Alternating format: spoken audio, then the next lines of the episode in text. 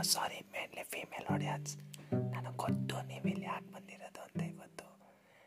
Title ನೋಡ್ತಾನೆ play button ಒತ್ತಿದ್ದು hi hello ಎಲ್ರಿಗೂ ನಮಸ್ಕಾರ. ಒನ್ಸ್ ಅಗೇನ್ ರೌಂಡ್ ಆಫ್ಗೆ ಸ್ವಾಗತ. ನಾನು ರೋಹಿತ್.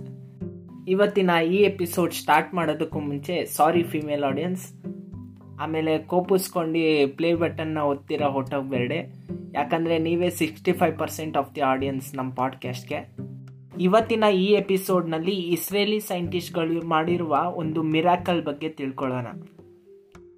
ಅದು ಏನಂತ ನೋಡೋದಾದ್ರೆ ರೀಸೆಂಟ್ ಆಗಿ ಇಸ್ರೇಲ್ ಅಲ್ಲಿರುವ ಅಲೀಲ್ ಅವೀವ್ ಯೂನಿವರ್ಸಿಟಿಯ ಸೈಂಟಿಸ್ಟ್ಗಳು ಒಂದು ಎಕ್ಸ್ಪೆರಿಮೆಂಟ್ ಮಾಡಿದ್ದಾರೆ. ಈ ಎಕ್ಸ್ಪೆರಿಮೆಂಟ್ ಮೂಲಕ ಕೇವಲ ಏಜಿಂಗ್ನ ಸ್ಲೋ ಮಾಡುವುದಷ್ಟೇ ಅಲ್ಲ, ಅದನ್ನ ಆಲ್ಮೋಸ್ಟ್ ಇಪ್ಪತ್ತೈದು ವರ್ಷಗಳಷ್ಟು ರಿವರ್ಸ್ ಮಾಡಬಹುದೆಂದು ತಿಳಿದು ಬಂದಿದೆ.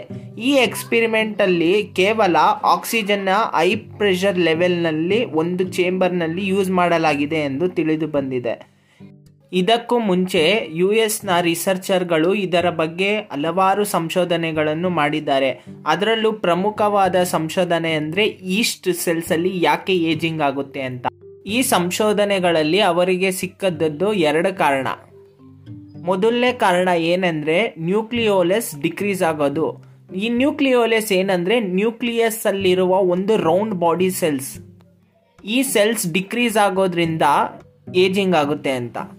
ಎರಡನೇ ಕಾರಣ ಏನಂತ ನೋಡೋದಾದ್ರೆ ಡಿಸ್ಫಂಕ್ಷನ್ ಆಫ್ ಮೈಟೋಕಾಂಡ್ರಿಯಾ ಮೈಟೋಕಾಂಡ್ರಿಯಾ ಸರಿಯಾಗಿ ಕೆಲಸ ಮಾಡದೇ ಇದ್ದಿದ್ರು ಈ ತರ ಏಜಿಂಗ್ ಆಗುತ್ತೆ ಅಂತ ತಿಳಿದು ಬಂದಿದೆ. ಈ ಮೈಟೋಕಾಂಡ್ರಿಯಾ ಏನಂತ ನೋಡೋದಾದ್ರೆ ಮೈಟೋಕಾಂಡ್ರಿಯಾನ ಪವರ್ ಹೌಸ್ ಆಫ್ ಸೆಲ್ಸ್ ಅಂತಾನು ಕರೀತಾರೆ. ಆದರೆ ಅವರ ರಿಸರ್ಚ್ ಅಲ್ಲಿ ಕೇವಲ ಡಿ ಎನ್ ಎ ಮಾಡಿಫಿಕೇಶನ್ ಹಾಗೂ ಮಾಸ್ಟರ್ ಸೆಲ್ಸ್ನ ರೀಪ್ರೋಗ್ರಾಮ್ ಮಾಡೋದರ ಮೂಲಕ ಮಾತ್ರ ageing problem fix ಮಾಡಬಹುದೆಂದಾಗಿತ್ತು.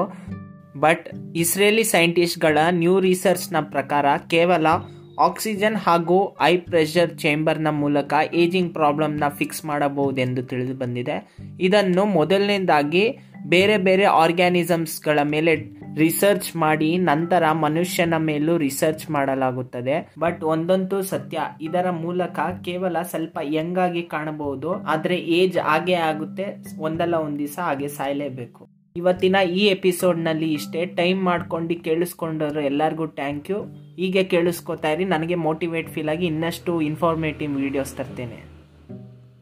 Bye guys